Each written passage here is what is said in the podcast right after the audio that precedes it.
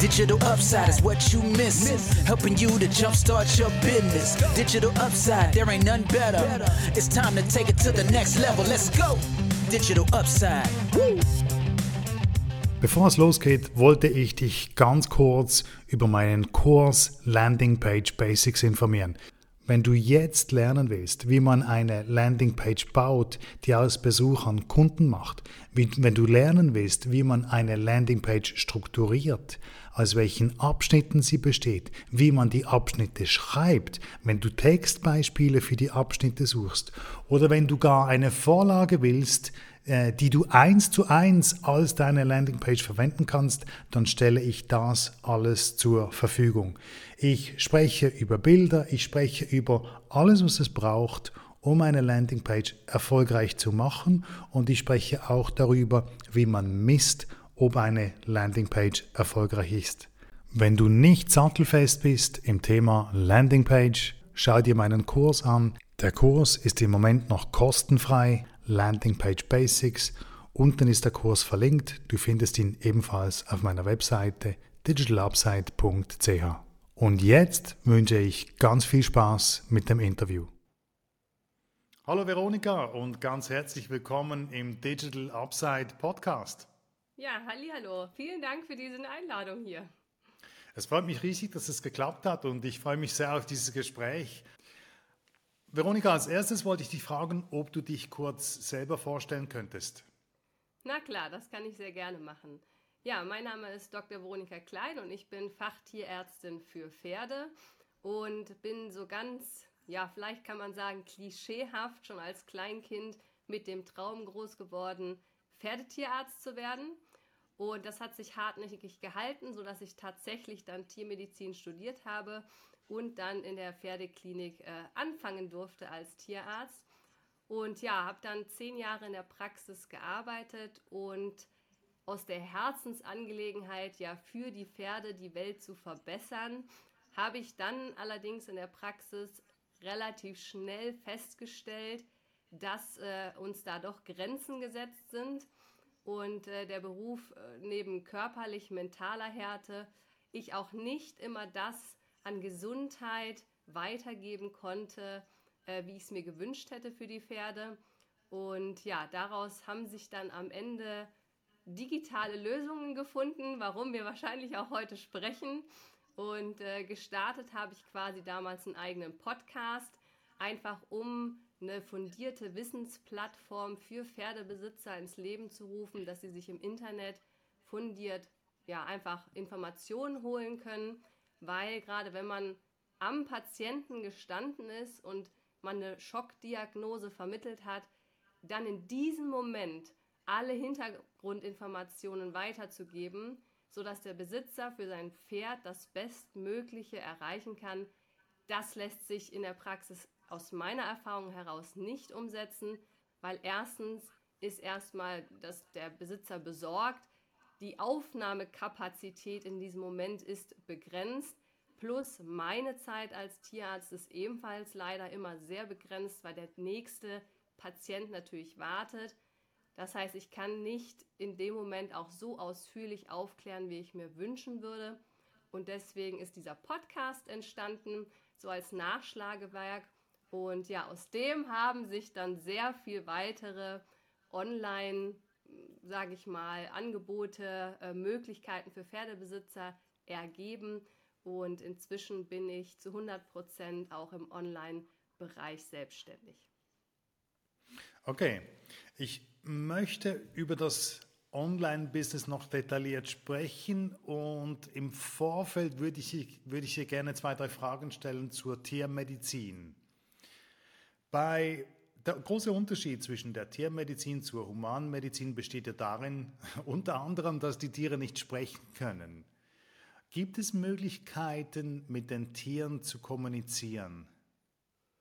Also sie sprechen natürlich nicht unsere Sprache, aber sprechen tun die Pferde natürlich auf jeden Fall. Ich persönlich ähm, beschäftige und arbeite und lebe mit Pferden, seitdem ich drei Jahre alt bin.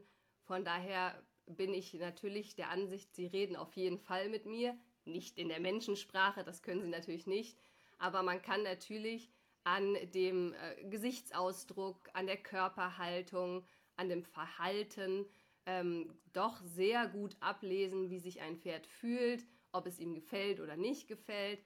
Dann zusätzlich gibt es natürlich dann, wenn wir in die Schulmedizin gehen, einfach ganz klassisch die klinische Untersuchung, Puls, Atmung, Temperatur, kapilläre Rückfüllzeit. Also dann kann ich anhand meiner Befundung, die ich am Pferd mache, erzählt mir das Pferd ja auch ähm, durch messbare Werte sehr objektiv, wie es in dem Pferd quasi aussieht. Daneben kann ich dann natürlich labordiagnostische Mittel nehmen, wie Blutwerte, Urin untersuchen, ähm, die dann auch natürlich wieder Informationen an mich liefern, ähm, die mir dann sagen, was das Pferd hat. Also ja, sie kommunizieren auf jeden Fall mit einem.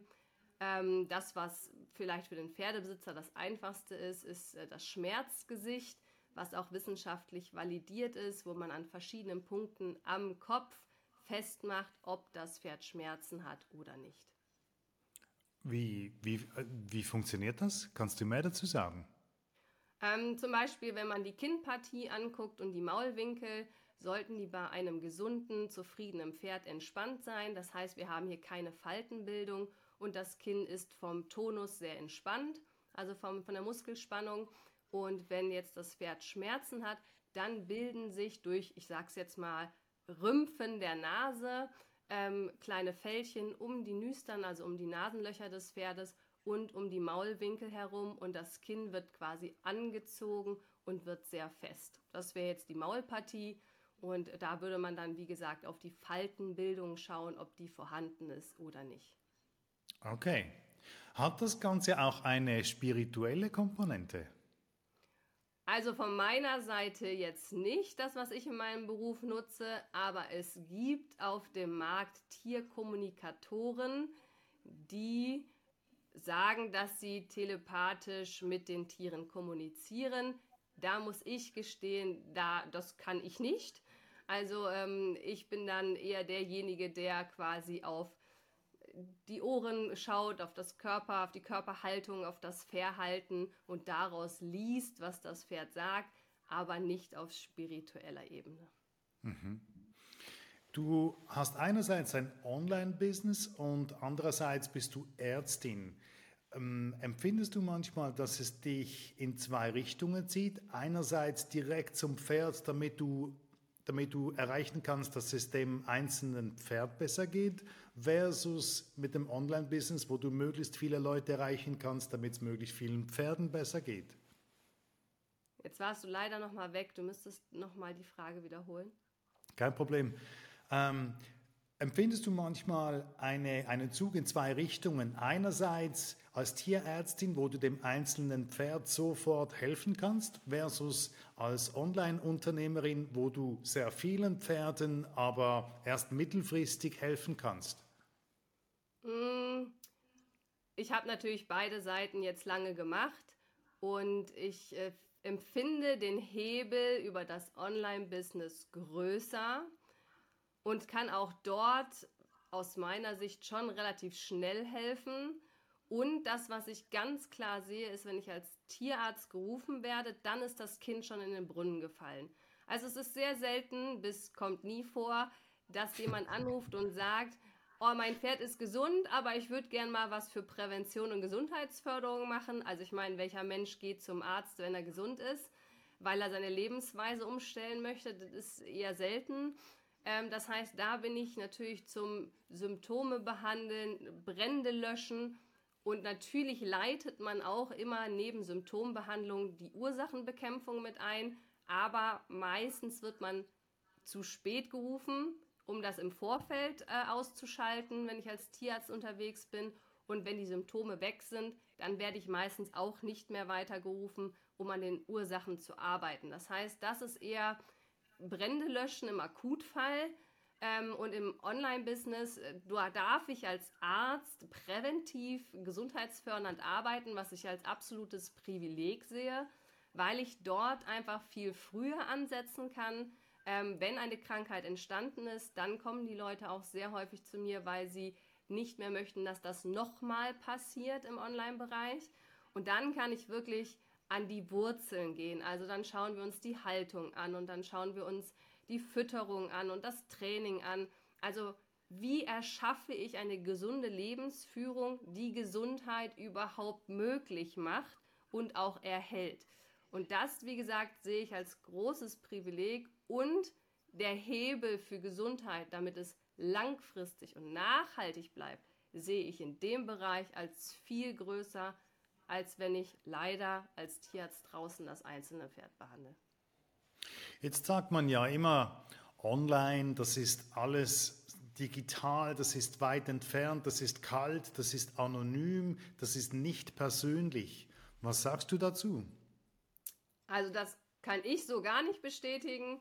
Ich, wir haben eine sehr lebhafte ähm, Gemeinschaft. Ähm, wir nennen uns dann die Kernkompetenzler, weil natürlich ähm, meine, mein Online-Bereich Kernkompetenz Pferd heißt. Und die Kernkompetenzler, äh, die ja teilweise schon fünf Jahre mit mir reisen, die sind äh, super aktiv. Wir machen natürlich auch sehr viele interaktive ähm, Vorträge, Workshops. Wir haben einen Bereich, wo wir uns austauschen. Es gibt jeden Montag immer eine Aufgabe, die gelöst werden darf und dann teilen die Teilnehmer quasi ihre Ergebnisse.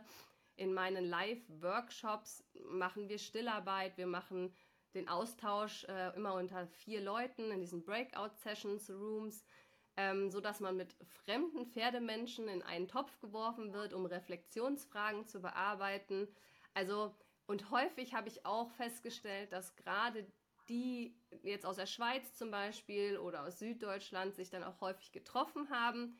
Teilweise war es sogar so, dass die Kursteilnehmer nur eine Straße entfernt gewohnt haben und dann jetzt sich langfristige Freundschaften entwickelt haben. Also das kann ich so überhaupt nicht bestätigen. Es ist natürlich ein sehr großer Unterschied, ob ich einen Selbstlern-Online-Kurs anbiete, wo der Kunde jetzt reingeht und alleine durchläuft, sehe ich auch nicht so als erfolgreich an oder dass die Rate, dass das wirklich beendet wird. Oder ob ich ein interaktives Online-Programm gestalte, wo ich im Austausch mit den Teilnehmern bin, den Teilnehmern eine Plattform schaffe, wo sie untereinander ähm, sich austauschen und einfach einen Rahmen stecke mit zum Beispiel Aufgaben, den Wochenaufgaben. Dann gibt es ein Workbook, wo man physisch reinschreiben kann. Wenn man alle Wochenaufgaben eines Moduls gemacht hat, dann gibt es einen Bonus, was Sie dann nach Hause geschickt bekommen als kleine Motivationsstütze. Also es ist äh, schon so, dass man dann in so einem interaktiven Programm sehr nah in Kontakt kommt. Wir machen auch Stammtische abends, ähm, digital natürlich. Das heißt, man lernt sich sehr gut kennen mit natürlich seinen Sorgen und Ängsten für sein Pferd. Und das schweißt doch mehr zusammen, ähm, als man meint, auch im Online-Bereich. Und häufig wird gesagt, das ist so die Stallgemeinschaft, die sie sich zu Hause immer gewünscht hätten. Aber zu Hause in den Stellen, wo sie halt sind, ist vielleicht die Meinung über Pferde eine andere und da findet man keine Gleichgesinnten. Von daher, das würde ich je nach Format auf jeden Fall widerlegen.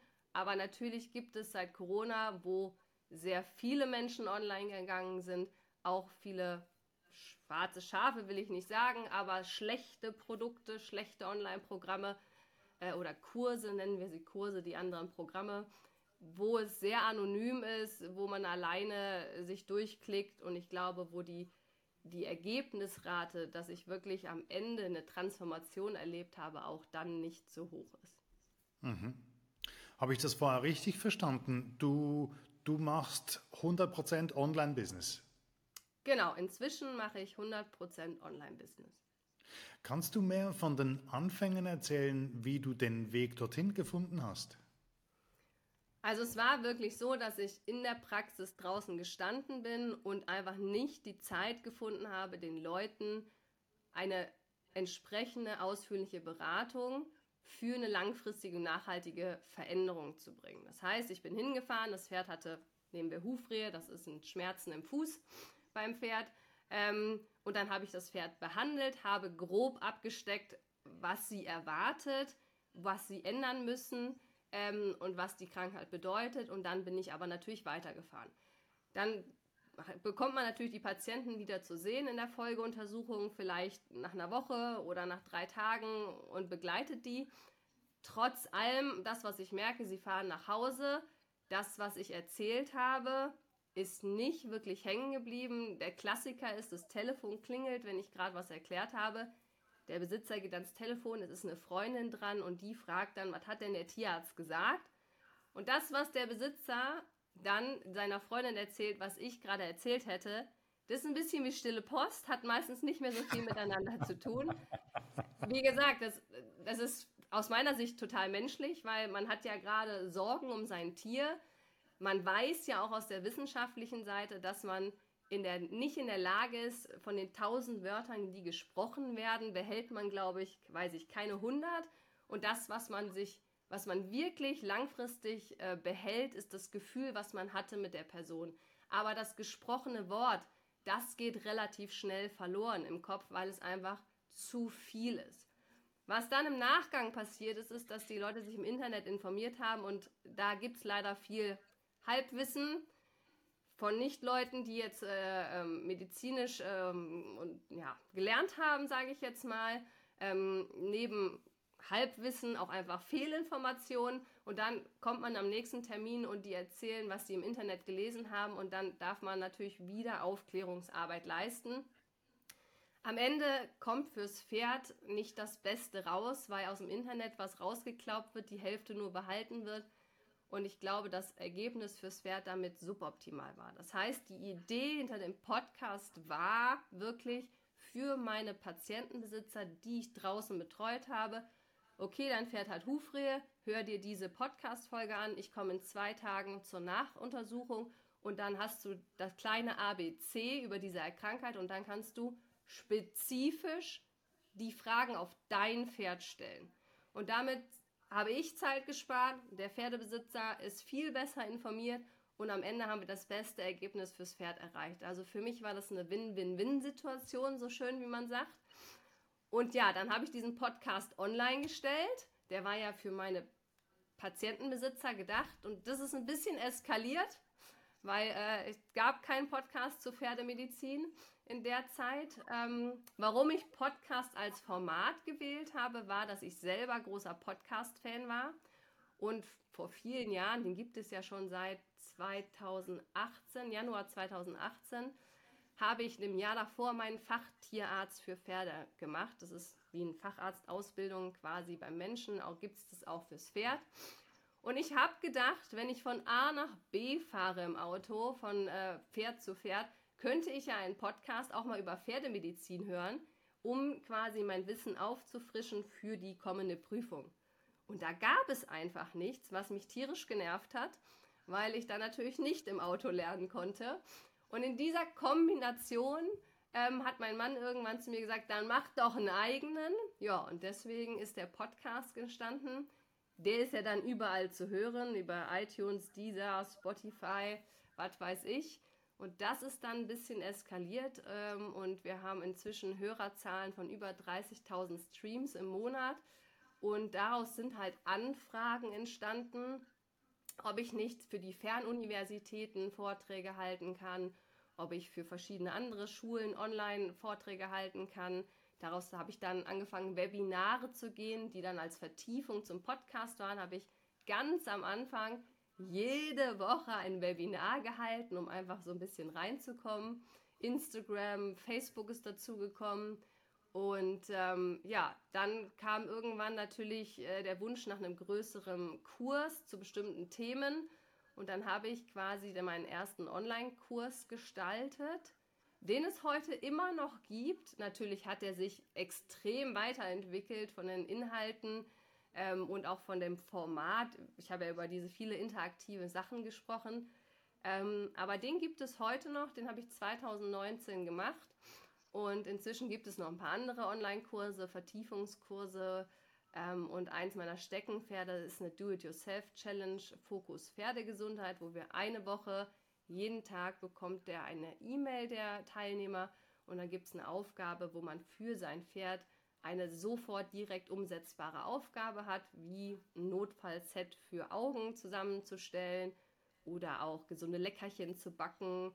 Also alles, was äh, äh schnell selber zu Hause gemacht werden kann. Und ja, da sind teilweise 2000 Leute dabei und haben riesen Spaß. Äh, Gibt es natürlich auch einen Austausch in der Gruppe. Ähm, ja, und so ist es immer gewachsen und gewachsen und gewachsen. Es hat mir viel Freude gemacht. Ich habe super viel Feedback bekommen, dass Leute Probleme gelöst haben für ihre Pferde, was sie für nicht möglich gehalten haben, dass sie viel sicherer sind, viel klarer sind, dass sie sich nicht mehr beeinflussen lassen, dass sie plötzlich durchschlafen und keine schlaflosen Nächte mehr wegen ihrer Pferde haben. Ähm, und das Feedback natürlich zu bekommen, was für eine krasse, ja, was für, ein, was für einen Einfluss man auf die Gesundheit der Pferde hat, das hat mich bestärkt, weiter im Online-Bereich zu weiterzumachen, um dann schlussendlich zu sagen, okay, vollen Fokus, das ist aus meiner Position heraus als Tierarzt der größte Hebel, um die Pferdewelt gesünder zu gestalten. Wann hast du diesen Entscheid gefällt? Ähm, also voll selbstständig bin ich tatsächlich erst seit ähm, Anfang 2022. Nicht, weil es finanziell nicht früher gegangen wäre, sondern weil ich davor lange mit mir gehadert habe, ob ich wirklich nicht mehr am Pferd arbeiten möchte. Ähm, und dann sehr lange halbtags quasi Praxis gefahren habe und halbtags Online-Bereich gemacht habe. Wie gesagt, nicht aus finanziellen Gründen, sondern aus dem Herzenswunsch, trotzdem noch mit dem Pferd zu arbeiten. Aber 22 habe ich dann gesagt, ähm, dass ich jetzt komplett rausgehe, weil es zeitlich dann für den Online-Bereich doch schwierig wurde, beides unter einen Hut zu bringen. Mhm. Kann ich mir gut vorstellen. Ähm, bringt das ein Problem mit sich, weil du nicht mehr am Tier bist, um am Ball zu bleiben und die neuesten Ergebnisse, Studien, Forschungen kennst? Also da würde ich sagen, es ist eigentlich genau andersrum, weil äh, jetzt habe ich Zeit zu Hause, Studien und Ergebnisse zu lesen. Also wenn man, ähm, ich weiß nicht, wie tief du in der Tierärzteproblematik drin bist. Wir haben äh, wie in allen Bereichen massive Nachwuchsprobleme. Ähm, wir sind die Berufsgruppe mit der höchsten Suizidrate weltweit seit Jahrzehnten. Das hängt das hat viele Ursachen, ich will das gar nicht auf eine Sache zu runterbrechen, aber eine ist, dass wir meistens 24-7, 365 Tage im Jahr arbeiten, Wochenenddienste, Notdienste, Nachtdienste, alle Feiertage natürlich abdecken und ähm, das Zeitarbeitsschutzgesetz bei uns leider nicht so greift, ähm, weil wir nicht so stark reglementiert kontrolliert sind, weil es eben Tiere sind und keine Menschen, denke ich mal, dass das auch einen Mittenfaktor hat. Ähm, wir sind natürlich äh, körperlich sehr viel im Einsatz. Das heißt, als ich noch 100% gearbeitet hat, war ich körperlich, mental, seelisch schon an einer absoluten Kapazität und Belastungsgrenze. Und da hatte ich abends keine Muße mehr, irgendwas zu lesen. Von daher, was die Studienseite betrifft und die Ergebnisse, würde ich sagen, bin ich jetzt, dadurch, dass ich ja auch die Inhalte für die Online-Kurse, Podcasts aufarbeite, viel mehr auf dem neuesten Stand, als ich noch voll Praxis gefahren habe. Und es ist natürlich schon so, dass ich selber Pferde besitze und natürlich jeden Tag im Stall bin und jeden Tag Pferde immer noch betreue, aber natürlich nicht offiziell als Tierarzt, aber trotzdem bin ich jeden Tag noch am Pferd. Von daher ähm, sehe ich das nicht als ähm, Hindernis. Mhm. Als du deine ersten Kurse und Webinare gemacht hast, was waren da die größten Herausforderungen? Die, ja, wir sagen ja immer, wir sind Tierarzt, wir können alles lernen. ähm, aber ich würde sagen, die Technik ist nicht so, dass sie mir Angst gemacht hat, aber ich hatte halt keine Ahnung. Also ich hatte gar keine Ahnung. Also ich wusste, wie ein Computer an und ausgeht. Und als ich angefangen habe, ähm, einen Podcast zu machen, RSS-Feed und URLs und was weiß ich, was es da alles gibt, das war schon äh, die größte Herausforderung. Ich meine, wie gesagt, es gibt YouTube-Channels, äh, es gibt Bücher, es, man kann sich ja alles aneignen heutzutage. Aber ich habe dann Tatsache bestimmt ein Jahr mich in die Technik eingefuchst ähm, und dann natürlich in Social Media und Online-Marketing, weil also Marketing können wir als Tierärzte auch so gar nicht. Ähm, und äh, Posts gestalten, grafische Sachen äh, nutzen, das habe ich halt alles in meinem Leben noch nie gemacht gehabt. Also ich habe sehr, sehr viel Neues gelernt in den ersten Jahren. Okay. Inwiefern widerspricht sich die Medizin, die Tiermedizin mit dem unternehmerischen Denken? Ja, das ist natürlich unser Problem in ganz Deutschland. Das ist natürlich nicht auf die Tiermedizin äh, beschränkt, dass in der Gesellschaft, in den Köpfen sitzt, dass wenn man hilft, dass man kein Geld dafür verlangen darf. Sehe ich inzwischen ziemlich anders durch meine Reise. Ähm, ist ja natürlich auch immer eine Persönlichkeitsentwicklung und Frage zu, zu Geld. Ähm, bin ich das wert, was ich liefere? Ähm, von daher, das ist sicherlich ein Denken, was in der Tiermedizin, in der Pflege, Rettungsdienst, wir können ja in alle Bereiche reingehen, die jetzt heilberuflich unterwegs sind, dass wenn ich Hilfe leiste, dass ich dann anscheinend nicht die Berechtigung hätte, damit Geld zu verdienen. Ähm, wie gesagt, wenn Zigarettenfirmen und Alkoholfirmen, die die Welt schlechter machen, Milliarden verdienen, bin ich definitiv der Meinung, dass wenn ich die Welt gesünder gestalte und Licht in die Welt bringe, wenn wir es plakativ betragen sollen, definitiv einen Wert schaffe, der bezahlt werden darf. Von daher, ja, das ist ein Gedankenkonstrukt, was auch ich am Anfang hatte, dass man ja kein Geld nehmen darf, wenn man hilft, sehe ich heute aus unternehmerischer, unternehmerischer Sicht und auch aus ethischer Sicht komplett anders heute. Es gibt ja auch noch die, die Diskussion der Preise von Behandlungsmethoden. Gewisse Behandlungen sind finanziell attraktiv, wenn sie verschrieben werden. Allenfalls gäbe es Optionen daneben, die extrem viel günstiger sind, allenfalls sogar einfacher, aber halt nicht einträglich. Ähm, gut, wir haben ja bei der Tiermedizin keine Versicherungen im Hintergrund sitzen. Das heißt, es zahlt immer der Besitzer, es entscheidet immer der Besitzer. Wir sind immer dazu ausgelegt, alles darzulegen und die Entscheidung trifft aber am Ende natürlich in Besprechung des Tierarztes, aber der Besitzer. Und da er es aus privater Kasse zahlen darf, muss, kann man jetzt sehen, wie man möchte, ähm, liegt es häufig am finanziellen Rahmen auch des Besitzers und nicht, ob ich der Meinung bin, dass ich da mehr Geld dran verdiene, weil es eben kein Versicherungs- Krankenkassensystem gibt für Tiere, ist am Kommen. Ähm, aber äh, jetzt ne, mit Corona und GOT-Erhöhung, aber das gibt es nicht groß flächdeckend. Deswegen ist das immer eine finanzielle Entscheidung des Besitzers und nicht, dass der Tierarzt sagt, daran verdiene ich jetzt am meisten Geld, deswegen machen wir auf jeden Fall das. Plus, die Tierärzteschaft ist kein unternehmerisches Denken eingepflanzt. Ähm, wir entscheiden aus meiner Erfahrung heraus eher immer für das Portemonnaie des Besitzers und versuchen, das, was nötig ist, im Rahmen des Besitzers zu ermöglichen. Deswegen, ich kenne das, weil ich auch natürlich Freunde habe, die in der Humanmedizin sind, ähm, wo auch in Geschäftsführerpositionen Menschen sitzen, die keine Ärzte sind und dann natürlich, was verlangt wird unternehmerisch, was dann unten äh, vielleicht wie hier angedeutet wird, ähm, gemacht wird, ohne dass es nötig wäre. Das Problem haben wir in der Tiermedizin nicht wirklich so wie in der Humanmedizin. Mhm. Aus meiner Erfahrung heraus. Ich weiß von einem Hund, dem ein künstliches Hüftgelenk eingebaut wurde. Jetzt ähm, für mich als Laie tönt das ziemlich extrem, weil ein künstliches Hüftgelenk einbauen ist eine aufwendige Operation, stelle ich mir zumindest so vor, und entsprechend teuer und die Lebenszeit eines Hundes ist überschaubar. Geht es mit den Pferden auch in diese Richtung, dass immer mehr möglich gemacht wird oder möglich ist? Also Hund ist äh, deutlich weiter in den Operationstechniken, die sind sehr nah an der Humanmedizin das ist beim Pferd alles noch nicht möglich. Glaube ich auch nicht, dass das kommen wird, weil das Pferd einfach nochmal von der Größe was ganz anderes ist. Aber das ist natürlich auch eine ethische Frage, weil nur weil der Hund kürzer lebt, hat er deswegen nicht das Recht, schmerzfrei zu leben. Ne, da sind wir in der Ethik drin, das äh, muss jeder wieder für sich mitentscheiden.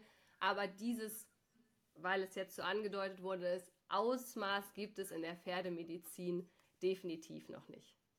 Mhm. Dann wollte ich dich fragen, ähm, normalerweise gibt es beim Online-Business einen, einen Aufbau. Jemand beginnt irgendwo und wenn das Angebot oder der Kurs fertig ist, dann will er sie mehr. Wie hast du den Aufbau gestaltet deiner Kurse, dass, dass es quasi immer weitergeht? Du meinst quasi eine Produkttreppe für den, die Reise des Kunden. Genau. Ähm, ja, so weit war ich nicht, als ich angefangen habe. Ich habe halt das gemacht, was ich dachte, was den Menschen hilft.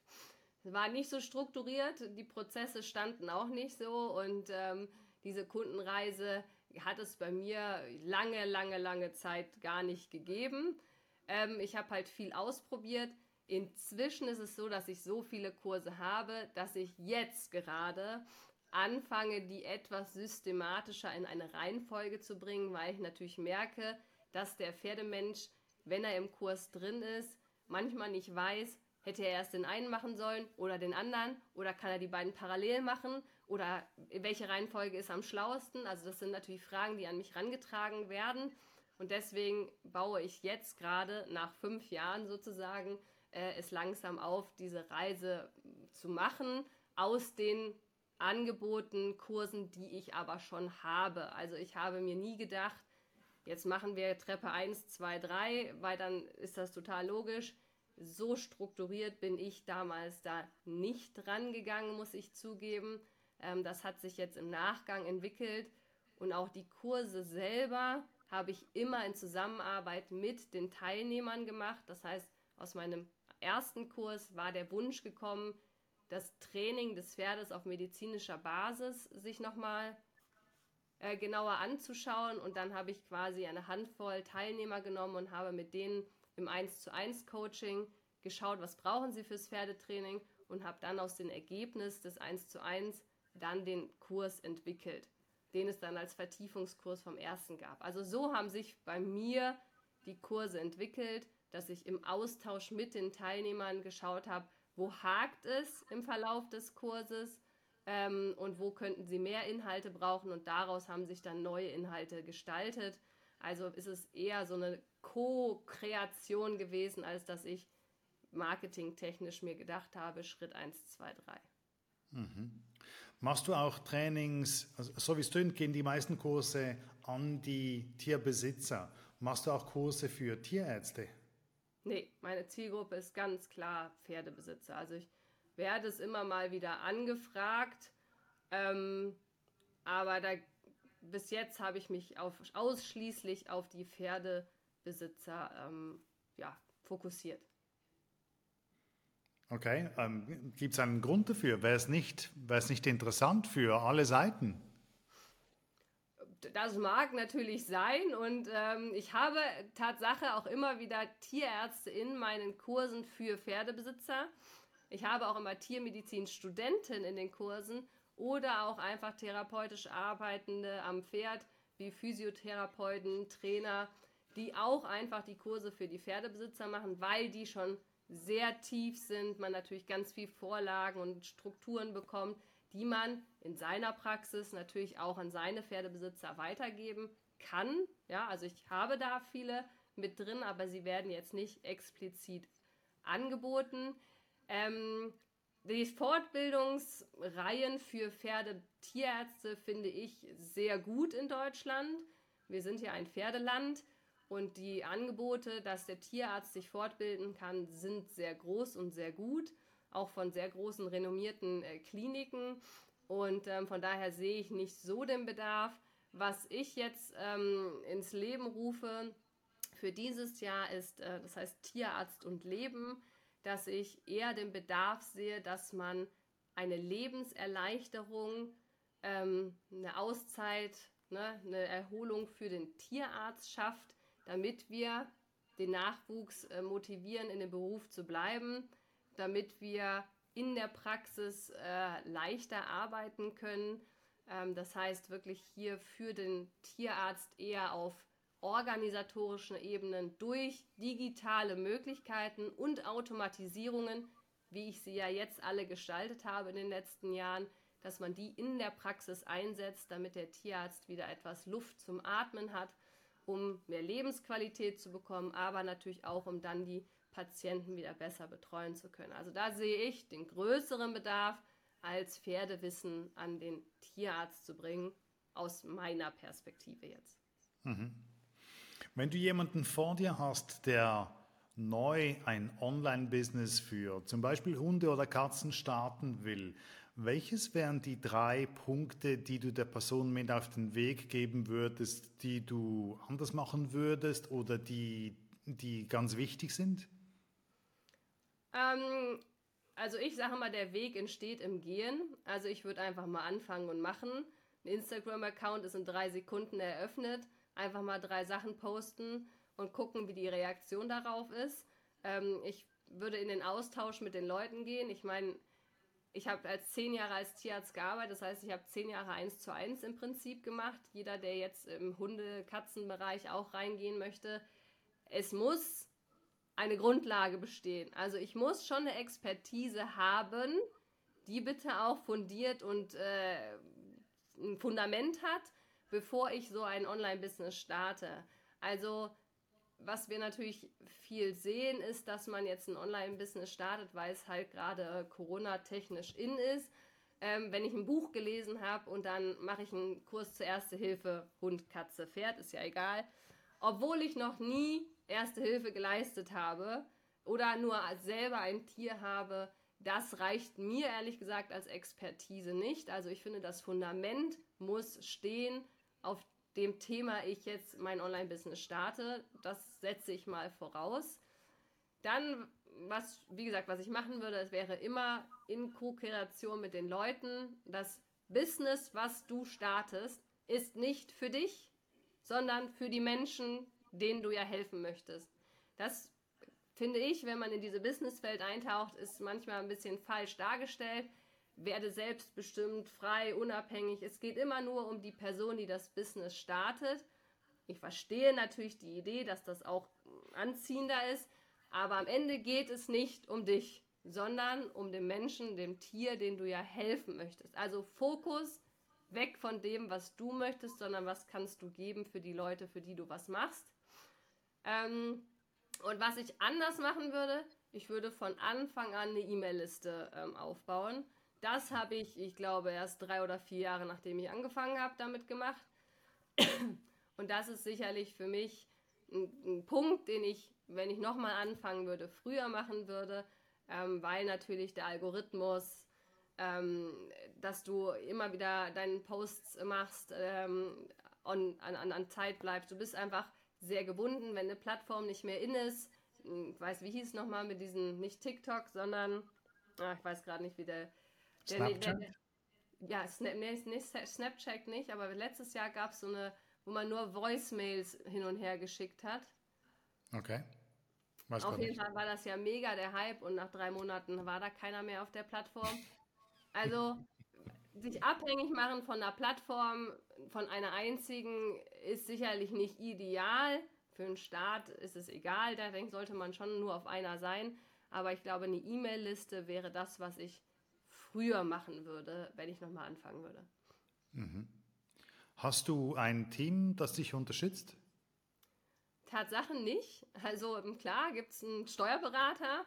Ich habe seit diesem Jahr, äh, Anfang dieses Jahres, ist mein Mann voll im Boot. Also wir sind zu zweit, ähm, die das jetzt machen. Aber die ersten vier Jahre habe ich es komplett alleine gemacht.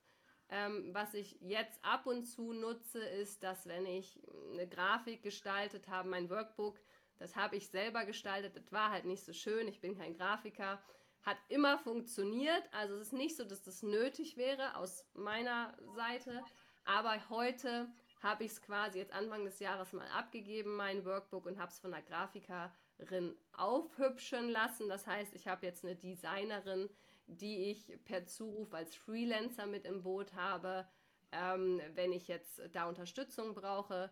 Aber es ist jetzt nicht so, dass ich irgendwie ein zwölfköpfiges Team im Hintergrund habe. Äh, das auf keinen Fall. Also ich habe die ersten vier Jahre alles alleine gemacht. Jetzt ist mein Mann voll mit drin, was natürlich toll ist, weil wir als Familie jetzt autark sind. Wir haben noch eine kleine Tochter, die drei ist. Und ab und zu ein Freelancer, der mal was über die Webseite macht, der mal, wie gesagt, das Workbook macht. Ähm, sowas habe ich dann noch als Hintergrundhilfe. Ist dein Mann auch Tierarzt? Nee, der hat Agrarwissenschaften studiert und war Vertriebsleiter international für Fütterung, für ähm, äh, Schweine und Rinder. Okay, also in, in, diesem Fall unterstützt er dich einfach, ähm, wo er kann, aber nicht äh, fachlich. Genau, fachlich ist natürlich auch meine Personenmarke. Das ganze Fachliche kommt von meiner Seite. Aber als Vertriebler äh, hat er natürlich die ganzen anderen Tools. Das heißt, er macht die Ads, er macht äh, alles, was vertriebstechnisch äh, aufgebaut muss, alle Strukturen im Hintergrund. Ähm, das macht alles er. Hm. Was sind im Moment deine größten Herausforderungen? Noch mehr Prozesse und Strukturen schaffen, damit man, ich bin, wie gesagt, ich bin sehr gut im Spaghetti an die Wand werfen und gucken, was funktioniert. Aber danach weiß ich eigentlich nicht mehr genau, wie ich es gemacht habe und dann muss ich jedes Mal wieder von vorne anfangen. Und im Moment versuche ich mal aufzuschreiben, was ich wirklich tue, um da einfach ein bisschen mehr Systeme, Strukturen reinzubekommen, mehr Automatisierungen einzubauen, dass man nicht jede Mail per Hand rausschickt. Ähm, das habe ich sehr lange gemacht, aber das kostet natürlich sehr viel Zeit und sehr viel Kraft. Und ähm, das war so der Fokus jetzt in den letzten Monaten und wird es auch noch sein für das ganze Jahr, ähm, einfach mehr Automatisierungen einzubauen, weil es gibt so viele tolle Sachen, womit man sich das Leben erleichtern kann. Ähm, also das ist äh, immer noch ein Weg, dahin zu kommen ähm, für mich und äh, da einfach eine Herausforderung, das noch strukturierter, noch ordentlicher, noch einfacher zu gestalten. Hast du eine Mentorin? Ähm, ich habe immer wieder unterschiedliche, ähm, muss ich gestehen. Also ich ähm, bilde mich natürlich dauerhaft selber fort. Ich gestalte nicht nur Fortbildung, sondern ich bin natürlich selber auch ein Fortbildungsjunkie äh, und mache sehr gerne Online-Programme, Online-Kurse, lese Bücher oder fahre auf irgendwelche Fortbildungen. Von daher ähm, habe ich immer wieder Mentoren, die mich äh, zeitweise begleiten, ähm, damit ich mir auf jeden Fall Unterstützung von außen hole von Leuten, die das, was ich gerne erreichen möchte, schon geschafft haben. Also da habe ich eigentlich immer jemanden an, nicht eins zu eins, auch eher im, im Gruppencoaching, ähm, dass ich mir durch Kurse da einfach ein Masterminds Hilfe hole. Mhm. Und jetzt kann ich mir vorstellen, in der ganzen Fülle, wenn du alles selbst machst, alle Podcasts selber schneidest, alle Kurse selbst gibst und gestaltest und alles, was dazu gehört, dass du dich irgendwann abgrenzen musst, um dich zu erholen. Wie erholst du dich? Ich habe jetzt eine dreijährige Tochter, ne? wenn die um zwei aus dem Kindergarten wiederkommt, dann ist vorbei mit Arbeiten. das ist ziemlich einfach. Das heißt, du arbeitest ähm, 70 Prozent? Ja, wenn man das überhaupt 70 Prozent nennen kann. Also meine Tochter geht so um 8., 9. in den Kindergarten und dann mache ich äh, meine Arbeit mittags essen wir natürlich noch und wir machen die Pferde. Und dann kommt meine Tochter, dann machen wir nachmittags Familienzeit und äh, manchmal, klar, wenn man noch einen Termin hat, dann arbeitet man mein Mann eine Stunde oder ich. Ähm, und abends um acht, wenn sie dann im Bett ist, dann, wenn noch was anliegt, dann stellt sich mich noch mal ein, zwei Stunden hin. Das ist natürlich ähm, als Mutter dann so, dass man abends noch mal vielleicht zwei Stunden arbeitet, was andere nicht tun. Ähm, aber der Nachmittag gehört eigentlich immer dem Kind, der Mittag immer dem Mann und dem Pferd. Also da habe ich meine natürlichen äh, Grenzen, ähm, um nicht zu viel zu arbeiten. Ansonsten würde ich wahrscheinlich den ganzen Tag vom, vor der Arbeit sitzen. Das ist schon so. Also, ähm, und was ich speziell für mich mache, ich treibe sehr viel Sport, ähm, Meditation, ähm, spazieren gehen, wie gesagt, mit den Pferden. Ähm, da habe ich schon äh, einen sehr großen Fokus drauf. Das war nicht immer so, ähm, aber inzwischen äh, bin ich da sehr hinterher, die Me-Time-Zeiten auch einzuhalten. Wie meditierst du? Äh, mit geführten Meditationen über Kopfhörer. Also ich sitze nicht still im Raum und gucke die Wand an, das kann ich nicht so gut, sondern äh, ich höre eine Laura Seiler zum Beispiel einfach in die Ohren und ähm, ich habe mal Selbsthypnose, äh, war ich bei einem Kurs, den ich gemacht habe. Ähm, okay. das sind begleitete Meditationen. Wie funktioniert die Selbsthypnose? Also nicht, dass du jetzt in Form eines Kurses das erklärst, aber kannst du das in zwei Sätzen zusammenfassen? Also für mich ist es ungefähr das gleiche wie Meditation, nur dass du liegst, okay. und dann holst du dich halt in eine tiefen Meditation oder tiefen Entspannung und wieder raus. Also für mich, ich bin jetzt nicht wissenschaftlich in diesen Themen drin. Da, beim Meditieren sitze ich, bei der Selbsthypnose liege ich, aber am Ende geht es um Tiefenentspannung. Mhm. Okay. Super spannend. Ähm, ich bin am Ende meiner Fragen. Ich fand es super spannend, ähm, wie offen du über dein Online-Business gesprochen hast. Sehr gern. Wenn dich jemand sucht und deine Kurse buchen möchte, wo findet er sie dich? Sollte sich hier ein Pferdemensch verirrt haben, meinst du? ähm, dann findet man alles unter Kernkompetenz Pferd bei Instagram, bei Facebook, bei Pinterest, äh, allen Podcasts natürlich, äh, die man so sich vorstellen kann. Plattformen ist er natürlich gelistet, heißt auch Kernkompetenz Pferd. Ähm, ja, und sollte ein Tierarzt zuhören, der im Online-Bereich was machen möchte, wie gesagt, dann Tierarzt und Leben, das jetzt dieses Jahr entstehen darf, einfach eine E-Mail schreiben. Dann erreicht man mich eigentlich am allerbesten, weil das E-Mail-Postfach wird systematisch durchgearbeitet. Das ist bei Social-Media-Nachrichten bei der Menge manchmal ein bisschen schwieriger. Wie lautet diese E-Mail-Adresse? Veronika at kernkompetenz-pferd.de Okay, und das passt auch für das ähm, Tierarztleben? Ja, alles dahin. okay, wunderbar. Dann ganz herzlichen Dank für deine Zeit. Sehr gerne. Und mach's gut. Dann hoffe ich, dass wir ein paar Leute inspiriert haben, nochmal auf eine andere Art und Weise ihr Wissen in die Welt zu tragen. Vielen Dank für die Möglichkeit. Tschüss. Thank you for tuning in. Digital Upside Podcast. Information on innovation got you coming back. Woo! DigitalUpside.ch. Let's go.